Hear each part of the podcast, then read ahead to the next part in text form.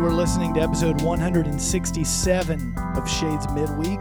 This is a podcast where we talk about theology, culture, and all things Shades.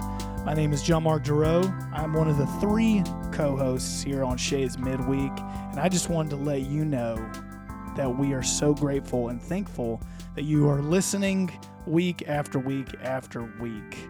I'm joined as usual here in Three Stream Studio by my friends Brad Brown and Jonathan Hafes. Uh, Jonathan, some exciting things happening in your world. You are you look a little tired. Your eyes look a little red, uh, like you didn't get much sleep last night because you got to witness something epic. Am I shining with the glow like I've come down off of Mount Sinai? Yes. Uh, yeah, I may or may not have rolled in at 1 a.m. Um, last night. Um, yeah, man. I went to to the Dave Matthews concert with my brother in Atlanta Wow. last night. So it was my my third time seeing Dave Matthews. Apparently, I'm on a once a decade kind of thing. I saw him in like 2002 when I was in hi- a senior in high school. I saw him uh, here in, at Oak Mountain, probably circa 2011 ish, 10, something like that. And then now.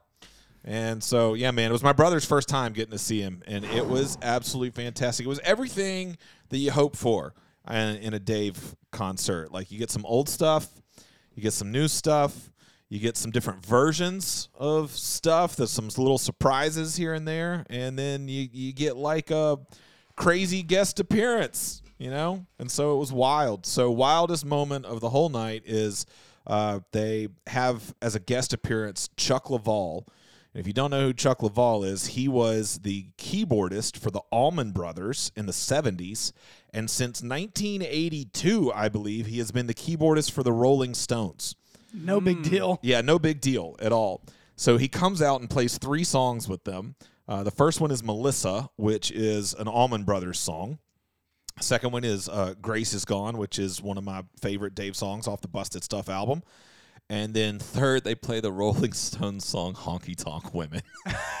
Unbelievable. Blew- Welcome to the South. blew the roof off the. Pl- I told John Mark, I was like, I think it's the loudest the crowd was the whole night because we're. In, I mean, we're in Georgia, you know. And anyway, so Wow. it was a blast. They closed with two step, uh, which is a classic, um, and did just this crazy breakdown. It was a 16 minute version of two step. Holy moly. It was it was so fantastic. I mean, if you if you count all the little tidbits, like because they'll play little bits of songs here and there sometimes. Um, you know, like, kind of like we do. Like they'll do a tag or Yeah. they'll do an intro or something like that. Mm, If you yeah. count all of that, I think the set was like twenty three songs, Right. or something. It was like if two hours. count, if you count 45 some of the fake outs that they did. Yeah. So it Wow. was it was a good time. It was a wild time, and I am uh, I'm a better man this morning. You've been changed. You've been transformed. No, I mean they are uh, like.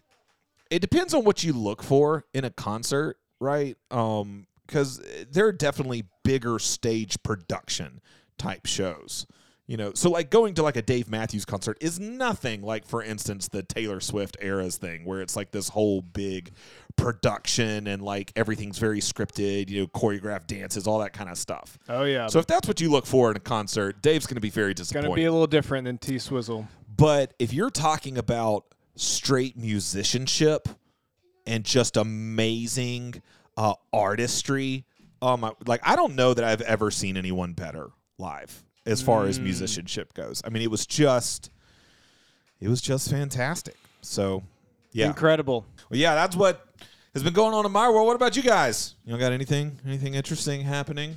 Well, I had an exciting weekend Why's last that? weekend because Barbenheimer happened. Oh my word! That's right. Oh my The internet sensation turned cultural lightning rod that is Barbie and Oppenheimer debuting in the theaters on the same weekend.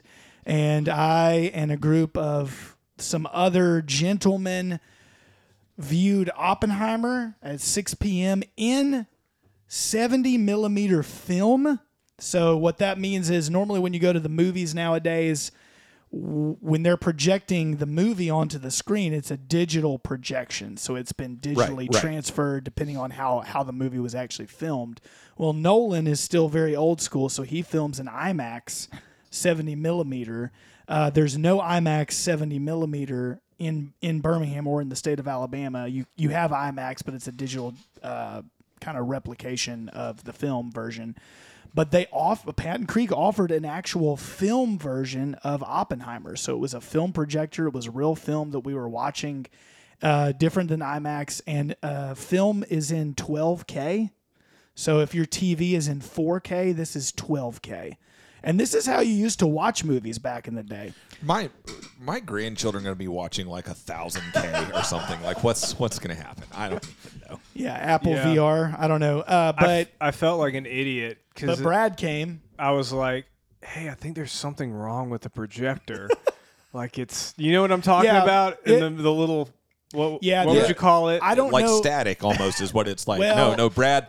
See, back when we used to actually watch things on film, that was part of the movie experience. Yeah. My children will never know the joy of film breaking during the movie. Did y'all ever have that experience? I had it at least twice. I don't know if a film mm. broke, but I can remember it going black. Oh no! At, like the at screen going least black. no, the screen would go white. Okay, so at okay. least twice. The literal Never film that's rotating right. snapped. Yeah. And they have In to the- in the stop midst in the, of the midst of the movie and they have to stop the movie and fix it it happened to me the two that i remember it happened when i went to the theater i was a kid i watched casper uh-huh. um, and then it happened during one of the matrix movies i don't remember which that i saw and it was it, yep it's it's uh but no longer no longer do you get that experience anyway so Yeah. 70 millimeters So we saw Oppenheimer. Uh, I I would recommend it. There is some uh, there is some content in it. So viewers beware. It is rated R. I'm just throwing that out there. I didn't know what the content was going to be. I knew it was rated R going into it. So just a heads up if you are going to watch that incredible movie about the Manhattan Project and the atomic bomb, incredible Christopher Nolan film. And then some of the uh, the older folks left, except for me and some of the single dudes hung out, stayed with me, like uh, Tim Larson, Patrick Smith, uh, Kenny McCants, a few others, and we went and saw Barbie at ten twenty that night. uh, Unbelievable. after we saw Oppenheimer, so we did the double feature. only stay up and, that uh, late for dave Yeah. So I'll yeah, say, right. I'll say this though, I should have done the double feature because I. How long was Oppenheimer? Three. It's three hours. Three hours. Yep. So I drank coffee, which I never do, at like five thirty because I was Oh, my like, gosh. I'm gonna fall asleep in this movie, and so I drank coffee, and then just the movie.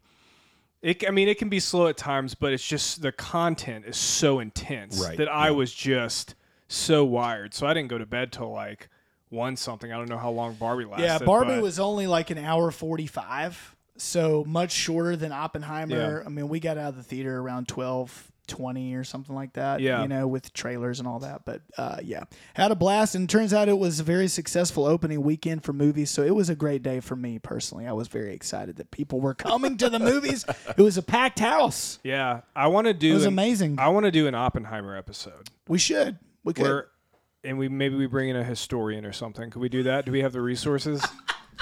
Because it is so. F- Bring in the History it- Channel. It was so fascinating. I've been listening to podcasts, Dude, I want to get the I book. I watched the the, movie was ba- documentary on Oppenheimer. that the after. movie was based upon. Hey, Yeah. in, in all seriousness, we can talk about it off off air later. Um, I have in mind, and you know this person, uh, someone who is a World War II expert, um, and like may or may not own Oh. a private World War II museum. Yeah, And like when you hear that, you're like, no, like that means they have a couple. No, it's a World War II museum in his basement. in his basement, complete with a World War II Jeep. So Is he still here? I don't know, but we'll talk about this more often. Yeah, for sure.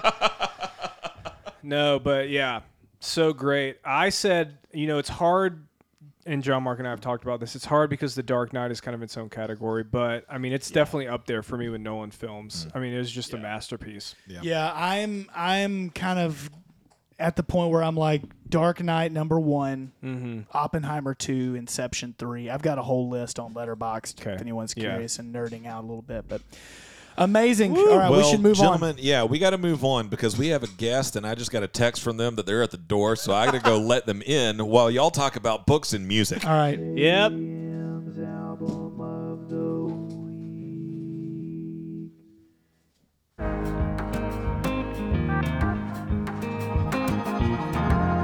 All right, this week's album of the week comes from the band Wye Oak. They're an indie rock band. They've been around for a while, actually. Uh, I've enjoyed some of their previous albums, and they've got a brand new album out called Every Day Like the Last. This track is called It's Way With Me. They're actually a two piece band. They do a lot of uh, looping and things live to kind of put together their sound. Sometimes the drummer plays drums and keyboard at the same time. Um, and it's a female uh, lead singer, songwriter. So it's just incredible. I've really enjoyed. I've really enjoyed this band and this album, and there's really not much else to say. I would highly recommend it. It's available anywhere that you can stream music. It just came out uh, June 23rd of this year. All right. And what was really the name cool. of the band again? Wye Oak. That's W Y E Oak. O A K. John Mark, can you tell me a little bit about the origin of this band and maybe how they came to develop this type of unique sound that I'm hearing? They are from Baltimore, and I don't know much else about them. Uh, I do know that they came to Birmingham one time and played with the Alabama Symphony Orchestra, which was Oh, wow. really really cool. They kind of did like a like a collaboration with the orchestra, played some of their original music. How would you describe kind of the socio cultural landscape of Baltimore in which they grew up in? Brad's Brad's egging me on because he sees Zion that's here with me at work today, trying to get my attention about uh, trivial Nintendo Switch things. They're not trivial to him. So I'm trying to ask him the most So- complex questions I can come up with. Uh, I really like this record a lot, so I hope you enjoy it. Let me know if you know of this band or if you've ever heard of them before. Wye Oak. I'm going to check it out. That's Every a Day that's Like a really cool vibe. It it really is. All right, book time. What? It's broken. I think I wish fin- I wish it was broken. we finally broke it. the live orchestra and choir. Okay. Just stopped it at a random spot. Welcome to another edition of Bradford's Book Club. We're glad to have you with us. Today, we're going to talk about artificial intelligence, a hot topic right now. Just the other week in worship planning, we had a very long conversation about AI and how you guys feeling about it in general. Well, does everybody when you think about that, artificial intelligence. Well, does everybody know that Shades Midweek is no longer actually us? That we've all just given voice samples to AI and we type in what we want the episode. Like I'm not even talking right now. It's a massive AI episode. well, Man, well, and also to answer your question more seriously, um, dude, we should do an AI episode. yes. We should do a whole AI episode because I have I have some mixed feelings and thoughts and all those kinds of things about it. I bet our guest today, as a writer, has some thoughts and feelings about AI. Mm, we'll have to see. Well, as we can see, the book that I'm about to recommend is very timely. It's cleverly titled The Robot Will See You Now Artificial Intelligence and the Christian Faith. And it's written by a bunch of uh, Brits, a bunch of Europeans, and edited by John Wyatt and Stephen Williams. So I'm just going to read some of the chapter titles because I think it might pique your interest. All right. So, how about this one, John Mark? Out of the Machine Cinema and Science Fiction. Hey. One chapter. Behind Artificial Intelligence Being Human in a World of Intelligent Machines. What is it to be a person? The big one here as we talk about this. Uh, robots, AI, and human uniqueness. Learning what not to fear. The future of humanity. Sex tech. Simulated relationships with machines. That's sure to be a wild read. Are robots coming for our jobs? Another chapter. The impact of AI and robotics on health and social care. John Mark, you might be interested in this one. Art, music, and AI, the uses of AI in artistic creation. Hmm. And then finally, to end it, a little dessert. The question of surveillance capitalism. so Wow. Yeah, yes, so lots of fun stuff. You know. Um, Have you read it? Uh, I haven't. I mean, I've read I've read parts of it. You know how Instagram. This is one of those books you go to, and it's like, okay, what chapter am I kind of Oh, for sure. am I interested in? Aren't So that's the kind of chapters how by different That's how I've authors? Yeah. So it's it's all different authors, but but um, you know, from my understanding, it's written from kind of a broadly evangelical theological perspective. So not to not to tease anything, but it wasn't until you were reading through those chapter titles that I began to reflect on the the series that we have brainstormed for Advent this mm-hmm. year, and the relevant ways in which we might incorporate talking about AI a little bit. aha, with that that that very interesting. well, well, next year we talked about purchasing the new Apple VR headsets for everyone in the congregation. Everyone, right? yeah, That's and how uh, yeah, we're, we're just gonna gonna do, experience Sunday morning. It's gonna be church from home, just virtual. exactly. that's the that's the trajectory that we're going on. We could sell the building and probably afford it. But you know, it's funny. I mean, this conversation is moving so rapidly. So, like, we had the big conversation about Chat uh, GPT and worship planning, and it was really the first time I had thought about it. And then I was on Twitter, and some guy was like, "Hey, Chat GPT is like a thing of the past. Like, look at all this Yeah. these new things that are coming out with AI." And I was like, "Oh, okay, great." So I feel old, and we should talk about whether or not we think robots are gonna take over the world. I get a lot of AI generated content on my Instagram reels. I Oh, don't know if okay. you, any of you do, but it'll be like uh, like an AI generated song. So for some reason, I keep getting these uh, SpongeBob SquarePants. I don't know why, because I I don't watch SpongeBob, but. Okay. I keep getting these SpongeBob SquarePants characters singing songs. It's AI generated songs, and they take their voice and it's them singing. And it's like I've seen worship songs uh, with, I- I with saw- like Squidward, and it's the most random. There, it's actually really funny, but that's the when we're talking about AI and music. I feel like that's the extent. Wow. I, I, I find it humorous, but I don't want it to be writing music. Well, then like AI Okay. in movies, like I, uh, I I ran into this whole series of videos on YouTube that would take different uh, films or uh, uh, uh, film series and be like uh, trailers of them in Oh, yeah. as if Wes Anderson had done them. Yeah, So it's like big one. Star Wars by Wes Anderson Yeah. or whatever, but it's all AI generated. Yeah. And it's wild. Well, it, it, I- it's a big part of the conversation right now. I mean, that's part of why the writers and the actors are on strike um, in Hollywood. And Need some job security. man. artificial intelligence is a big part of that conversation. There's so a everyone's, chapter on that. everyone's talking about it right now. So Everyone's talking about great it. Great book, The Robot. We'll see you now. Okay. Yeah. Edited by John Wyatt and Stephen N. Williams. Well, we are really excited because today, fellas, it's time to meet a member. Yeah. All right. Our live studio audience is excited as well. Why are they excited, Jonathan? They are excited because in the house we have none other than the one and only Melanie Fincher. Melanie, All right. Hello. welcome to Three Stream Studio. Is it as luxurious as you imagined? you know, I don't know what I imagined, but this is an impressive setup I've got here. We know, we know. oh, well, Melanie, we are excited to uh, to have you here. Me too. and to be able to get to know a little bit more of your story. So, have you have you listened to like Meet a members before and all that? I have. Okay, Yeah. so you you know ha- how this, you know. You Do know you the have a favorite Meet a member when you think about it? Do you just have a favorite member of Shades? I think my favorite Who's your favorite pastor? um probably the Bill Ferris episode. Oh, It's my nice. favorite. Ah. Yeah, he has an interesting story. Yeah. So, Yes, he does. mhm. So interesting is always a word that goes together with Bill Ferris, who, by the way, I believe See, out of I the don't country right I don't now? know if it was today or yesterday. He was getting on a plane yeah.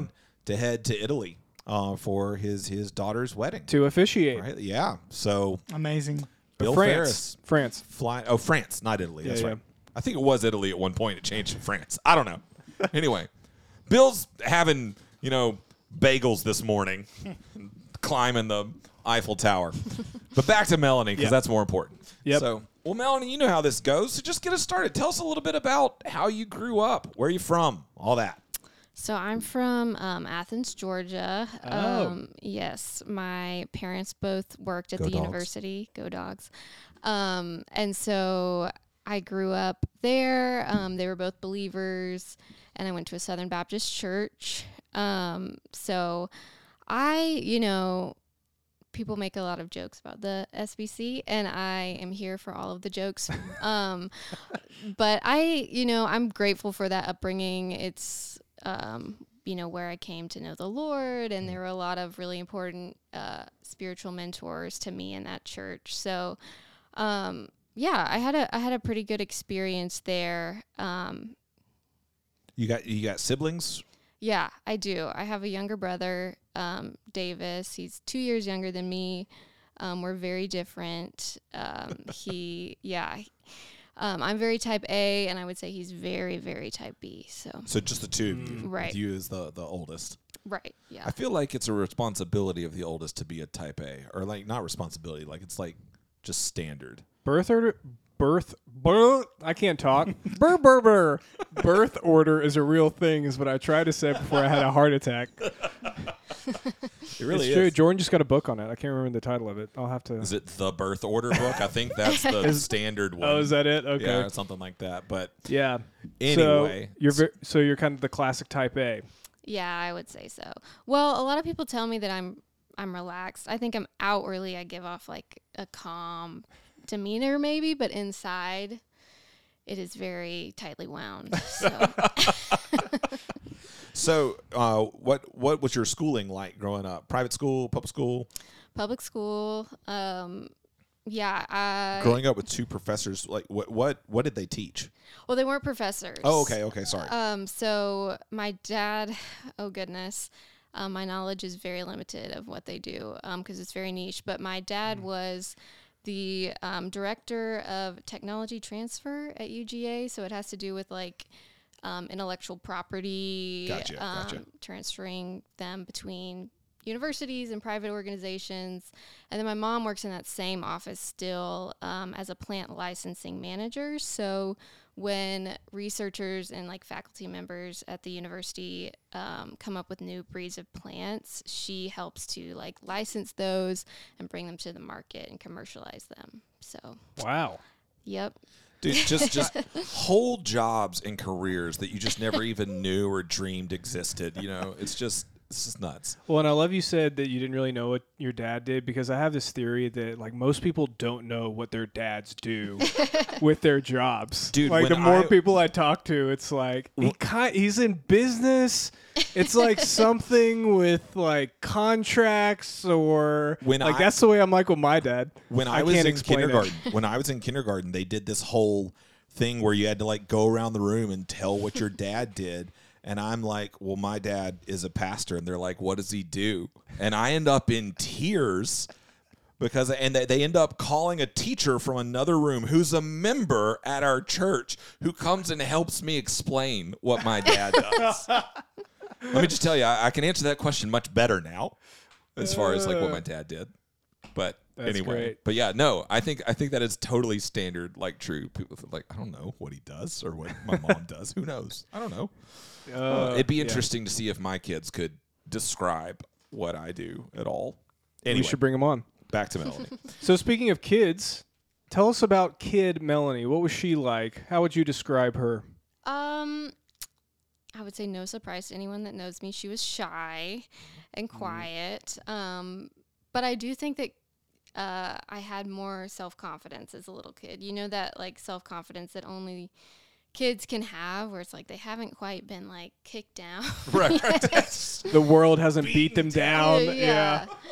Um, so Ah, I, d- yes. yeah, I do remember like having a good group of friends and feeling like pretty comfortable in my own skin. You know, that only lasted so long though. Um, but pretty, pretty shy. Um, I did, I did dance from a young age. Um, my mom put me in dance when I was eight, and I did that. like like ballet or tap or a little bit of everything, everything. jazz, like all the all the things. All of them, yeah. Um, so went to dance competitions, things like that. It was a very intense world, like very much the dance mom's world. Um, although I will say my mom was not a dance mom, just to be clear, but um, it was that kind of environment. Sure. Um, so yeah, even though I was such a shy kid, I think performing, there's something about that distance between like myself and the audience that was easier for me. Like I could separate it a little bit from myself.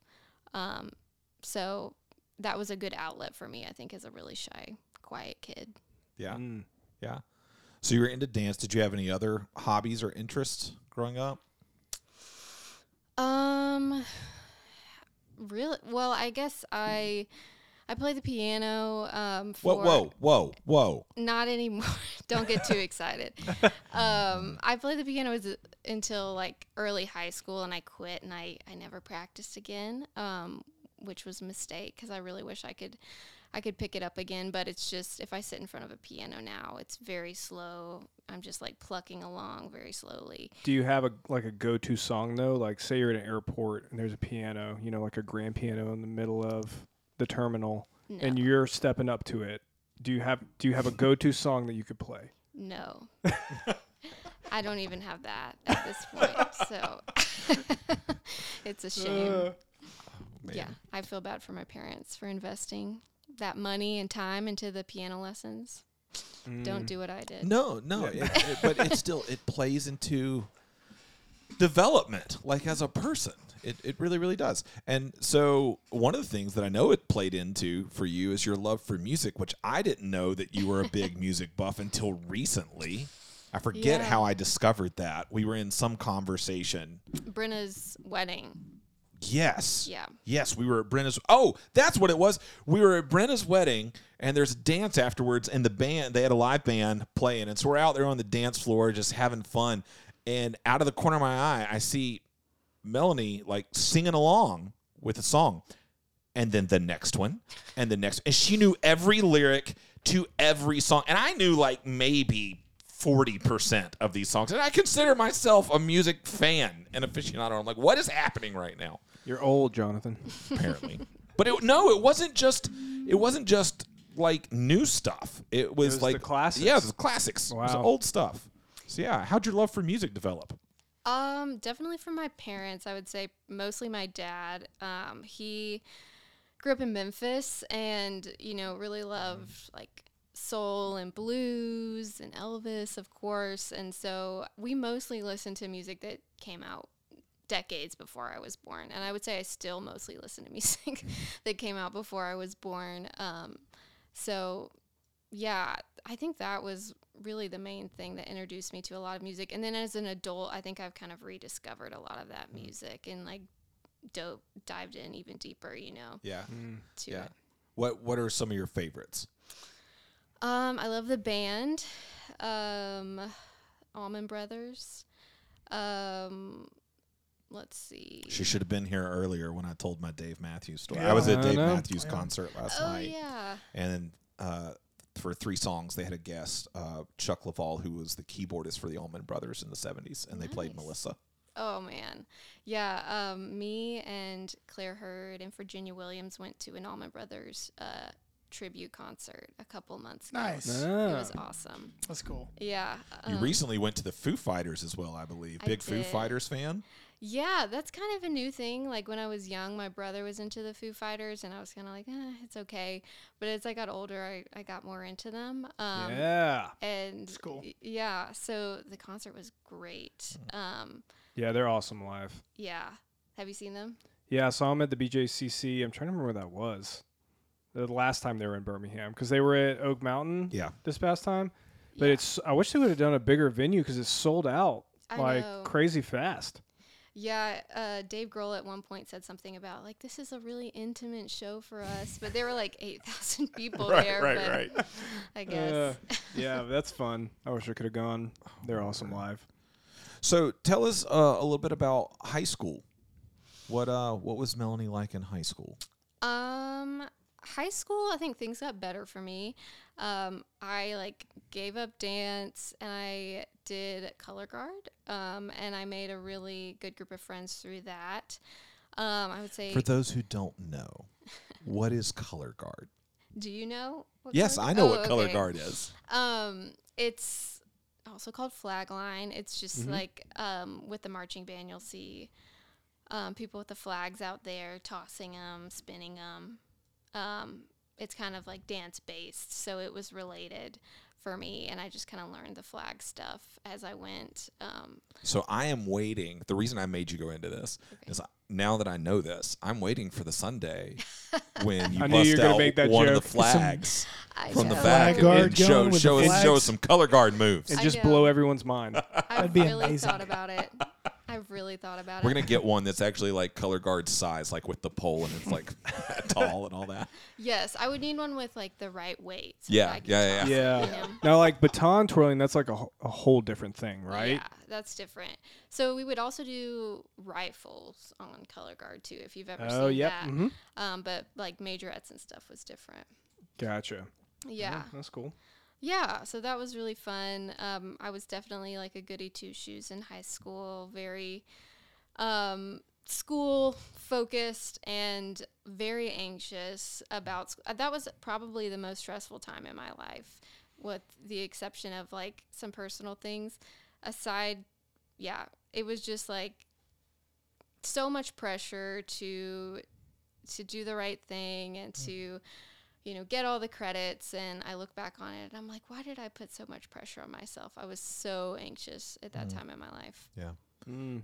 Tell us a little bit about your faith journey. Like as as so I don't know you, you might want to go on and tell us a little bit about college years. We can go in whatever order you want to go in because I don't know. Mo- most people that grow up within uh, a household uh, of believers, you know, they, they grow up exposed to the gospel for as long as they can remember. But usually there's some point in their life where their faith kind of becomes their own Right. you know um and so yeah just tell us a little bit about about your faith journey and, and kind of when that that happened for you Yeah, well, when I was nine, I got baptized. Um, and it was kind of like, I think for me at that age, it was more just kind of acknowledging, like, yes, I believe Jesus was the Son of God and that he rose from the dead. But I don't think I truly gave my life to Christ at that point. I, I think I just kind of did, looked around my Sunday school class and was like, okay, I guess it's time for me to do this too.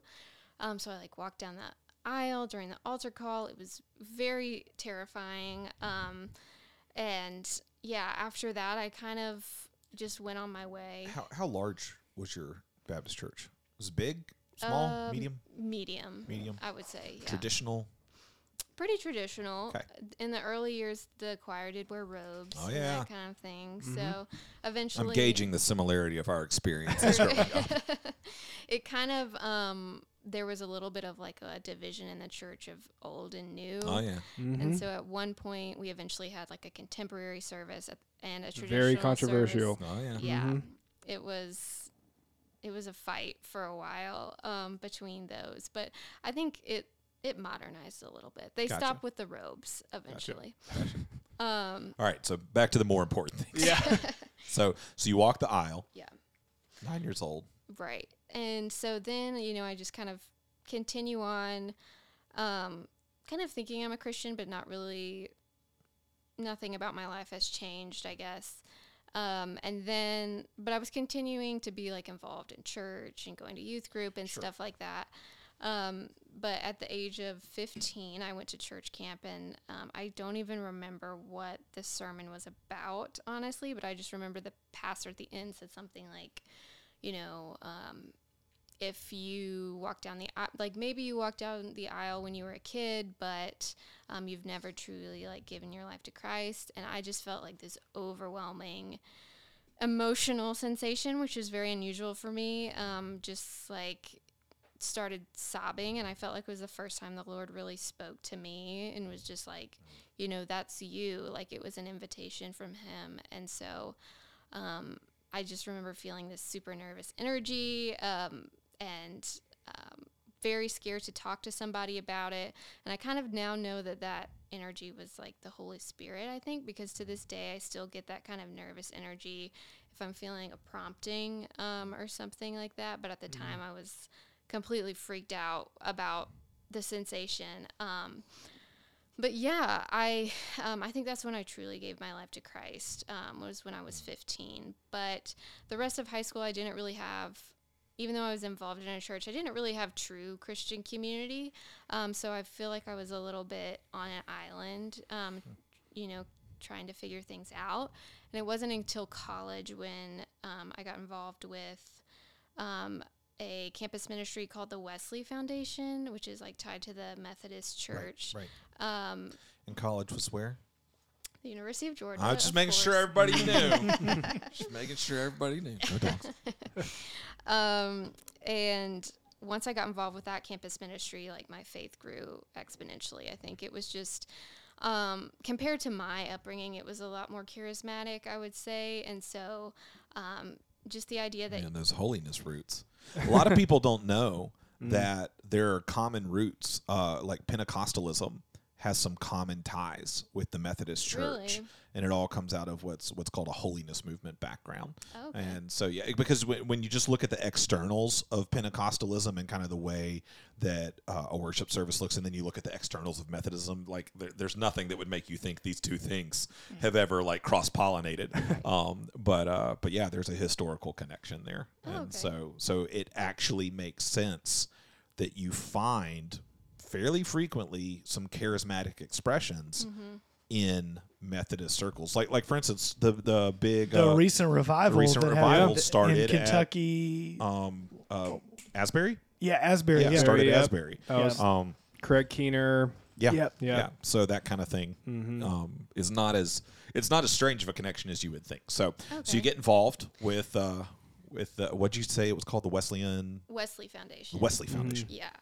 Um, so yeah, even just the idea of like praying out loud, you know, not in my Right. bedroom by myself, praying in community, um, you know, things like prophecy, all of that was brand new to me. Honestly, like the idea of the Holy Spirit and like understanding that was completely new to me.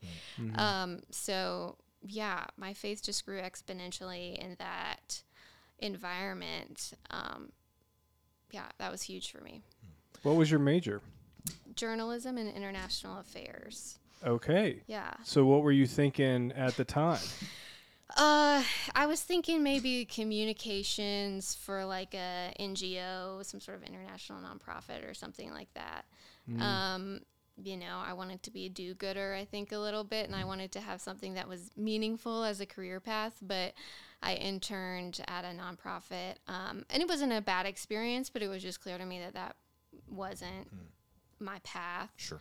So I guess the international affairs was just for fun. Um, Yeah, sounds fun. Oh man. Well, we want to keep going with your story, but before we do that, you know what's about to happen, right? I do. You've been you've been preparing your entire life for this moment. Let's do a lightning round. Yes, the lightning round. A time for us to ask questions at a lightning speed, That's what and we for you really to get know respond at a lightning speed as well. That's why we call it the lightning round. I'm telling you, Just Ju- a little background there. Justin Gibney has me a little, you know, cautious to even ask the first question now after last week. Mm-hmm. Uh, you don't. It's tradition, though. It you got to keep We doing have it. to. You have to. It's you have a responsibility. All right, Melanie, how do you like your eggs? Um, scrambled with cheese or over medium. Scrambled with cheese. I like. You don't hear over medium a lot, so Yeah, just a nice middle ground. yeah, yeah, I like it. Do you believe that aliens exist? Why or why not? Oh, I wasn't two-part. prepared for this one. Um, no, I think that's a perfectly acceptable answer. Don't let Brad rattle you. How often do you floss? um I actually try to floss every night. No way. Yeah. I, Impressive. what I think I'm learning as we continue to ask that question is that it's just the three of us who are terrible flossers. We have we have issues. It's just us. if you could go anywhere in the world on vacation, where would you go? I'd like to go to Scotland and Ireland.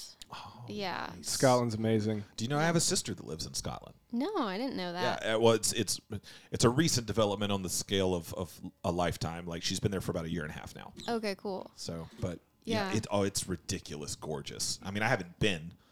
Brad's been. It's amazing. Yeah. But I would highly he didn't recommend see it. anything but a golf course while he was there. So. That's all that's there. okay. Do you live in an apartment or a house? Apartment. Okay, your apartment's on fire. Everything's burning. and you only have time to get out with one object. So, like cats, dogs, people, everything else is out. You Okay. only have time to grab one object. What are you grabbing and why? Um. The flames are getting higher, Melanie. no time. Um. This is kind of a serious response, but Mm-hmm. I We- we're here That's okay. um I have like a letter, a frame letter from my dad. Um, that means a lot to me, and I think I would probably take that. That's a great answer. That's awesome. Do you enjoy running? No, not at all. I'm right there with you. Yeah. I hate it. Outside of the Bible, if you could have any book or movie completely memorized, what would it be? oh goodness. Um, maybe the Lion, the Witch, and the Wardrobe. Ah, Mm. There like you it. go. I like it. yeah. Would you ever skydive? No, I'm I'm too scared of heights. Who would play you in a movie about your life? What actress? I think I'm gonna maybe butcher her name, but I think it's pronounced Saoirse Ronan. Yeah, You know who I'm Saoirse talk- Ronan. Yeah. Um, she's like in Little Women and Mhm. Lady Bird. She's Yep, really great. Grand Budapest Oh, Hotel. yeah. Mhm. Yeah, she's awesome. I'm so sorry for this question. Uh oh. Tell us a joke. No. That's the worst. Why, Brad? Why? It's it's literally one you of the worst questions you can ask somebody. Oh my I, word! I don't. I'm not a jokester. I think you deserve a pass on this. yeah, everybody gets one pass. Everybody gets a pass. You know what's funny is how hard it is to have a joke come to mind. Like I can't even think of a joke right now. It used to be an I old. I can't think of one joke. I think before devices and things like that, when people had to entertain themselves, they would just memorize jokes. I really do think it's a generational thing. I think, I think you're right. we we can entertain ourselves so much with whatever we have. There's no reason to learn jokes. There was definitely no a reason. point at which I had probably 50 Chuck Norris jokes memorized, and I can't think of any of them right now. So, it's a lost art. I'm telling Oh, you, it's a lost art. anyway, do you, do you have a tattoo? I do. Yeah. Oh, Uh, it's awesome. my yeah. It's the letter I I talked about. That's my dad's signature from it. Oh, that's So- awesome. Oh wow, that's cool. Very that's cool. awesome. For those who obviously can't see what we can see, it's on her left forearm, and it says "Love, Dad." So it's awesome. All right, so you mentioned some of your favorite bands earlier. You mentioned the band, you mentioned the Allman Brothers. What about your favorite concert that you've ever been to? I've seen um, the Head and the Heart live a couple of times, and they're really great. Okay. Um, I just have to say that my first ever concert was the Jonas Brothers, Wow. Nice. and that Wow. was great too. Oh, Incredible. I bet it was. Um, okay, if you could, what? if you could shop for free at one store, in one store only, which one would you choose? Wow. Hmm. And it has, it can't be Amazon. Yeah. Dude, I know my answer to this so fast. All right. Um, I think Target. Ah, yeah. Yeah, I was definitely gonna either go like Target or Walmart because I'm like I'm going somewhere with groceries, just so And I can get my because then I mean like because your natural instinct would be like I'm gonna pick the Apple store, but I'm like man, if I pick a grocery store, I can afford whatever I want to from the Apple store. Yeah. That's My true. goodness, You're having a uh, you're having some friends over for dinner, but your friends can be anyone dead or alive in all of history that you're going to have over for this party. So this- excluding the Bible. celebrities Excluding the excluding the Bible. So who are these three people going to be? Um, I think Dolly Parton. Yeah, I think she would Oh. have some great there's, stories. there's still a possibility here. No doubt. yeah. Wow. Um, maybe Ina Garten because sh- she would maybe help with the cooking a little bit, and Okay. she's also just so fun. Um, and then maybe Paul McCartney too, because I think he would have Oh, some yeah. great stories. Nice, Yeah, he Mm. would. nice. What's your most used phone app? Probably just text text messages. I would say that's not very exciting. What's your go-to snack? Popcorn. So since you mentioned the band earlier, are you Mm. familiar with the Basement Tapes? Have you are you familiar with any of the work that the band did with Bob Dylan? Yes, yeah, yeah, yeah. Okay. Do you like do you like the Basement Tapes or Um, any of those records? I don't know that I know them too well. I just know about it from um there's like this documentary called I think a band Band of Brothers. That Okay. might be something else. But there's this documentary about the band um and it talks a lot about their time with Bob Dylan, but I don't know too much of the music from That's it. cool. That's cool. Well, The Last Waltz. Have you ever seen that Yes. documentary? That's Yeah. a good one too. Yeah. Scorsese do- documentary. All right, this is my last one. What's the best Halloween costume you've ever wore? Mm, let's see. Well, it wasn't for Halloween, but we just um I just had a some friends and I had a Shrek watch party No way. um called the Shrekening and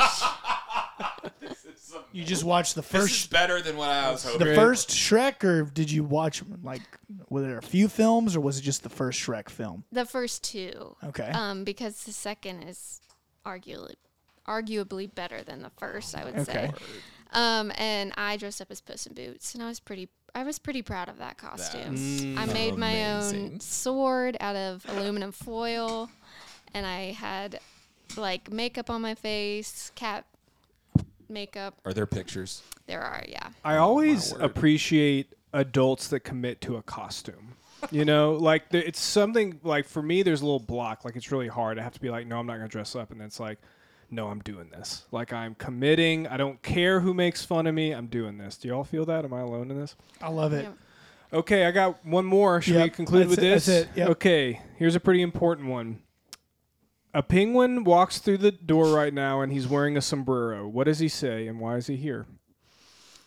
Good grief. He can talk. You can talk. apparently. Apparently, yeah. Oh gosh. Penguin, sombrero in the room. What does he say and why is he here? Mm, This is the dumbest question. I mean, Brad, you're fired. I hope that he would maybe invite us out to a Mexican restaurant with him or go. something like that. Yep. So he's here to invite us to lunch. Yeah. That's a great response. Get some fajitas. That's a great response. All right.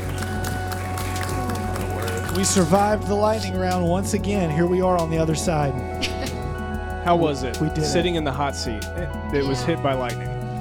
Um, my anxiety was high, um, Yeah. but it wasn't terrible. Well, It's okay, over now. That's good. Oh my word. The storm's passed. well, back to things that are that are more important. So, so you graduate from UGA circa what what what year? 2019. 2019. All right. And do you immediately move to Birmingham? Yes. So, what brought you here? Um, work, a job. Yeah, I um, moved here a month after I graduated to work at Allrecipes as a writer. Um, For those of you who have ever Googled like how to make something, you know, it, all recipes is debatably the first thing that comes up like every time. yes, it's the largest food website in the world. Oh, wow. Are they based in Birmingham? Um, kind of like we have um, an office in Birmingham, but there are people in multiple offices around the country. Okay. And Yeah. why this job? Um, you know, to be honest, I wasn't that great of a cook when I took it, but I was interested in lifestyle journalism, um, and so it was just a really great opportunity, and I learned a lot about cooking on the job. I think I became a better cook because of that job. So, and, and you said you took the job at your position was Um, just staff writer. staff writer. So, what are you writing when you write for something like Allrecipes? Yeah. Well, I'm writing a lot um, of SEO focused content. So, um, you know, things that people Google basically. So, things like how to soften butter, how do you store lettuce? I don't know, things like that, that um, people are just searching on a daily basis and trying to write it in a way that it's optimized for search and it'll it'll rise in the ranks and hopefully be the first thing that people click on when they search for that. So it was a lot of that type of content.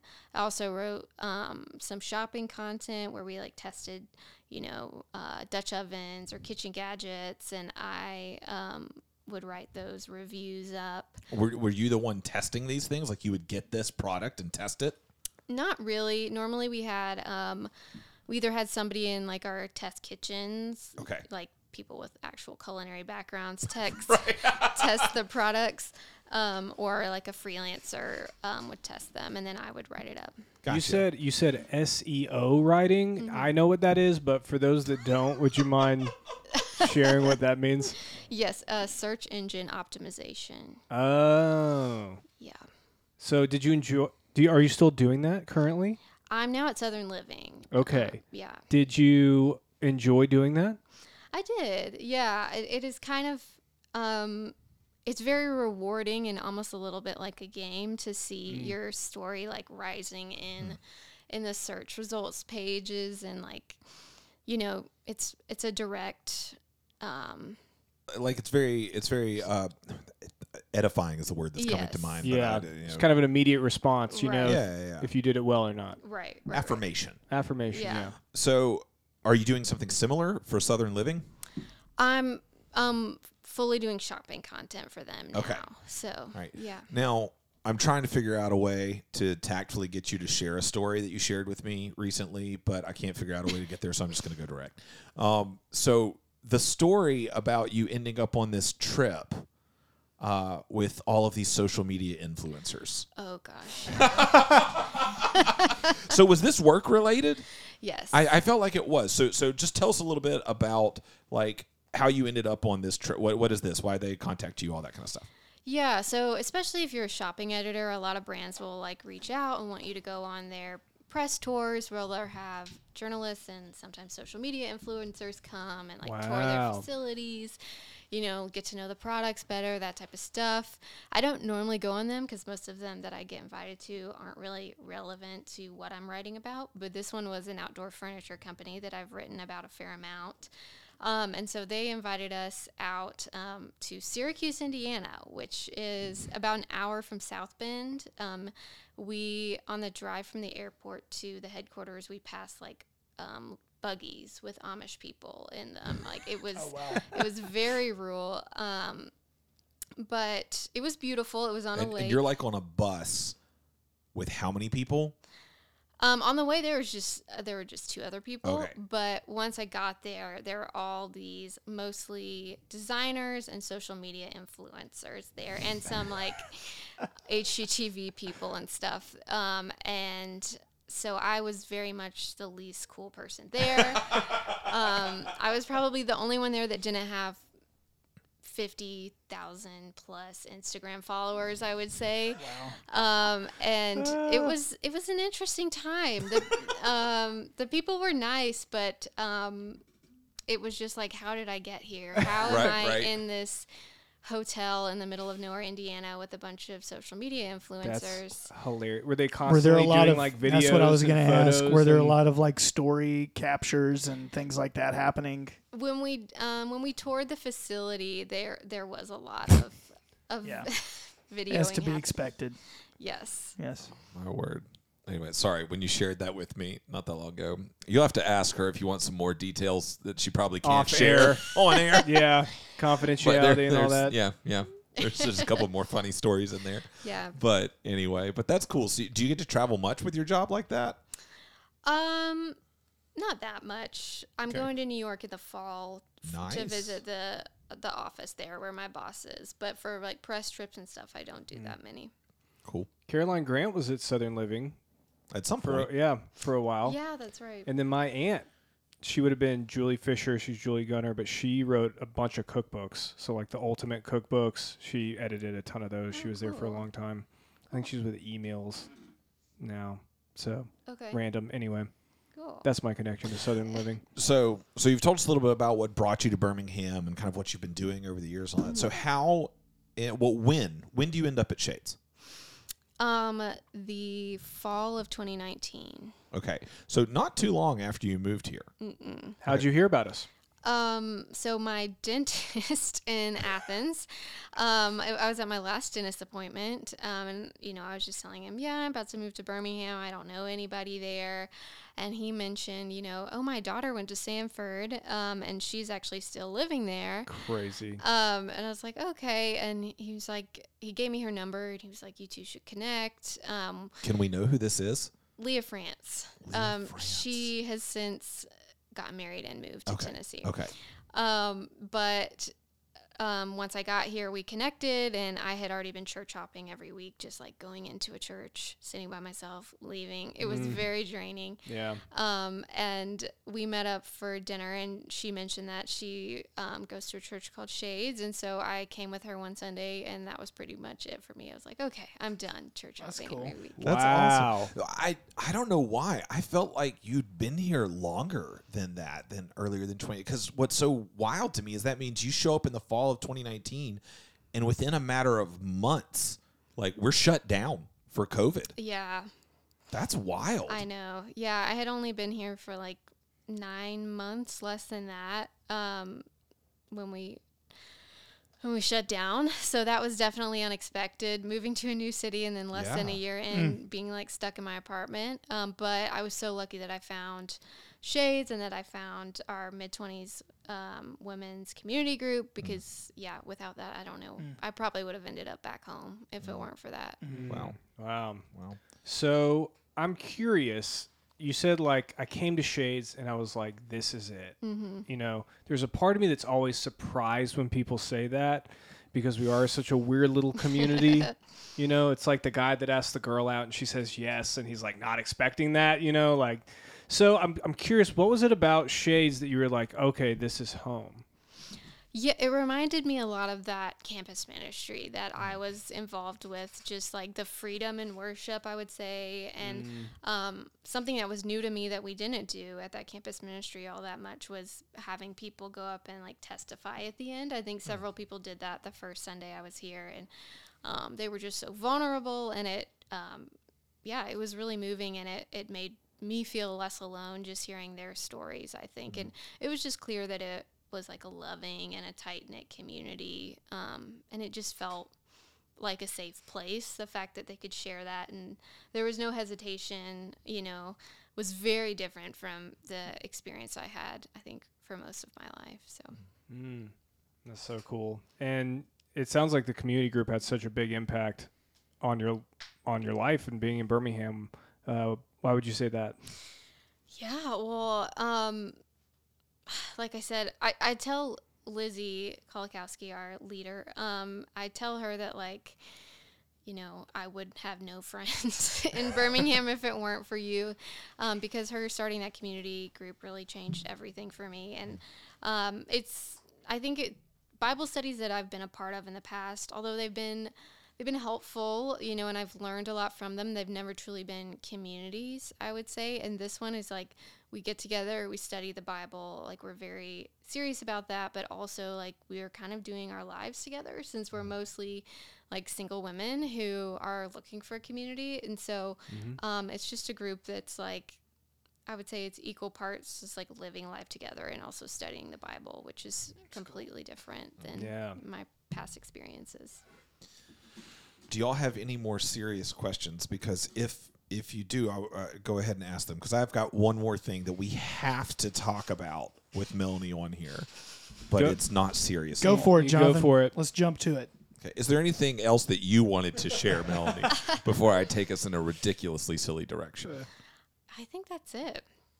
I shouldn't say that this is a ridiculously silly silly direction. I can't wait. It's not. It's not. It's it's because it's very serious. Oh, you uh, for built it up. It's very serious Yeah. for Melanie. A, a, a, a surprising direction. So just like I shared earlier that I learned that Melanie was this music aficionado, Mm-hmm. and it was, there was a random fact that I learned about Melanie early on that I had I would I'd never met anybody that did such a thing, and so in your apartment complex, Melanie, you um are a trapper. You uh you trap wild animals. in your apartment complex. Oh man, I should have called you when we had some squirrels in our attic. You could have helped me out. Well, I don't I don't know because her experience isn't with squirrels. It's with a very Okay, okay. specific there's a very very specific animal, a very specific goal. You want to you want to share your uh, professional trapping experience? Yes. So the animal that we're talking about is cats. Okay. Um, feral cats specifically. Oh. Um, so I'm pretty passionate about like animal welfare, adoption, all that type of stuff.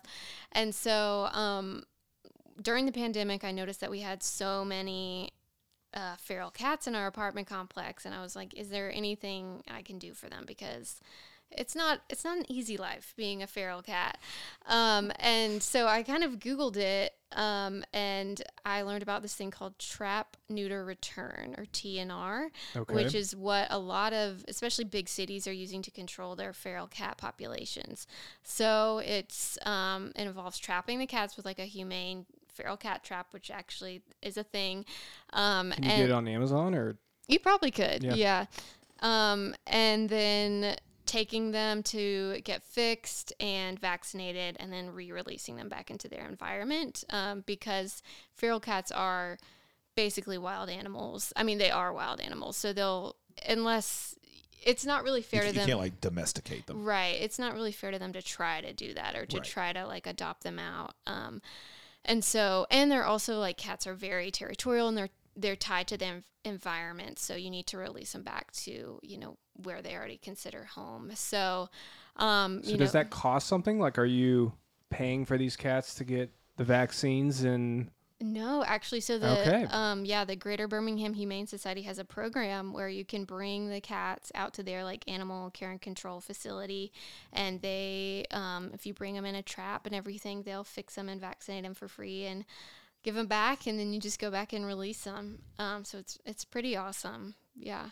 Okay, well, I'm so glad to hear about this because I had a recent incident. There was a crisis moment with a cat, and my neighbor and I had no idea what to do. So I go out on my back porch, and my neighbor's like, "Hey, Brad, look up," and probably a hundred feet up, maybe seventy feet up in a tree, there is a cat just sitting on like a short limb, Oh no. and Brad's buying a cat trap right after this. That's why he's and asking he's about like, that cat's been up there for like, you know, four or five hours.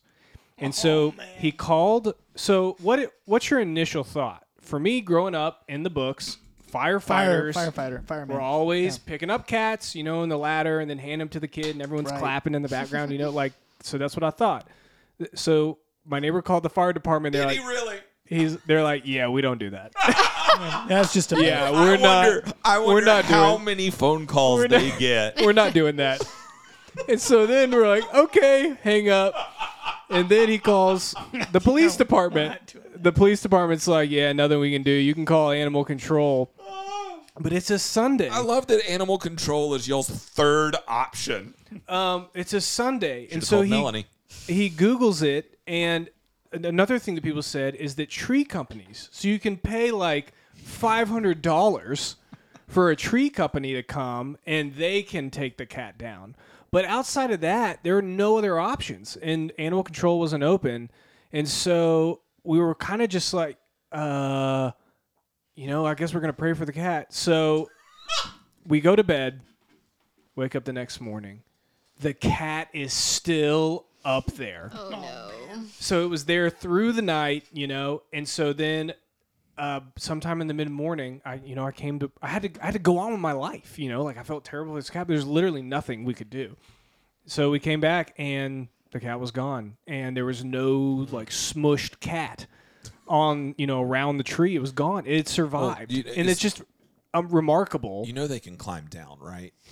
yes, but I Un- mean there were no. unless it's a domesticated cat that's had its front claws removed, and then they can't climb it's down. like there were no limbs beneath it. I mean, that was the crazy thing. It's it like, doesn't it have was to have. Just They can climb straight down the trunk of the tree, Brad. it's crazy. Yeah. So it, I'm curious with your expertise, would you have any other advice for me or my neighbor? if that happens again. If that happens again, Trap with a dead rat. apparently man. I don't need to worry about it. I mean, that cat was like hundred feet up in the what air. do It's you crazy. bait a cat with?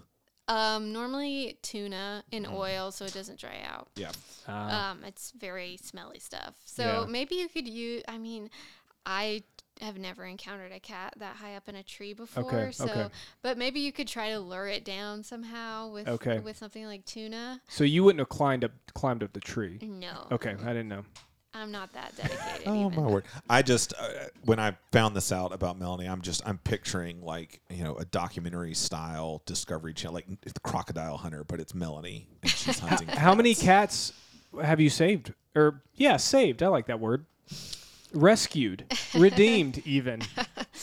Um, around ten, I would say. That's awesome. Wow. Yeah, That's do awesome. do you have any pets? I do. I have two cats named Ringo and Star. I'm sensing a Nice. theme here, like between the costume and the cat catching, and the I'm sensing a theme. Yeah. T- I see. Now I want to have this whole conversation. Did you grow up with cats? I'm just curious. Yes, only cats. Okay. So my mom, she grew up on a farm in West Texas with like 20 dogs at a time, like Oh hunting my dogs. gosh. Her dad bred them um, for hunting, and she hates dogs Oh. of that. Um, Really went the opposite direction there. yeah. Yeah. So she was always like, no dogs. Um, we've always had cats. So I've had nine cats throughout my life.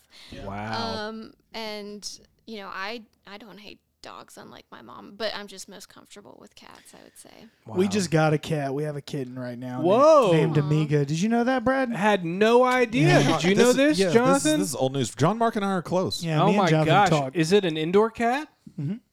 So how did you get emotional when I was telling that cat story? Just thinking about little buddy. I, I have some funny cat stories from growing up because we had outdoor cats growing up, uh, just way out in Harpersville. But um, yeah, we just got it. We have a kitten. I just I don't know We- how I don't know how to interact with a I cat. I think we'd like you to get it. I That's think the beauty of a cat, Brad. You don't have to. but I want to. But the then I'm like, cat are you will gonna? let you know when it's time. you to know what? She's Very really clearly. she's really sweet though. Like she Okay. sleeps next to Ashley and she's real chill. Uh, so it's been fun. so are you cleaning the litter box? Uh, the Moses litter box? does. Okay. We have kids. they clean the litter box. Wow. That's mo- one of Moses' okay. chores. Child labor. All right. Well, Melanie, I'm sorry for like sending us down this massive rabbit hole here at this the cat hole. at the end. But thank you so much for for coming, taking time out of a work day and sharing your story, and it's awesome. And we love love having you here at Shades. Mm-hmm. Love that you're a part of uh, that women's Bible study, and yeah, it's just it's just been awesome just to get to hear a little bit more of your story. Aw, thanks for having me, y'all. Absolutely. Mhm. We'll have to do it again sometime, either to talk music or maybe we'll have a whole cat episode. Maybe a cat versus dog episode. Ooh, that would be fun. Oh, that could be fun. I have to get Maybe. somebody in here who's super passionate about dogs.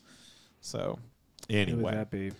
All right. Well, if you have any questions, burning cat questions that you need answered, or I just I just thought about the irony of how much you love cats and the fact that you went to UGA, you know, where the mascot is That's a dog. right. Yeah. I know it's tough. Yeah, I would say though that my cats are dogs. D A W G S. dogs. Um, mhm. Well, and if you have any questions about, you know, the details of Melanie's interactions with the social influencers, because I definitely do, feel free to email us at midweek at shadesvalley.org email us because here at midweek, you're part of the conversation.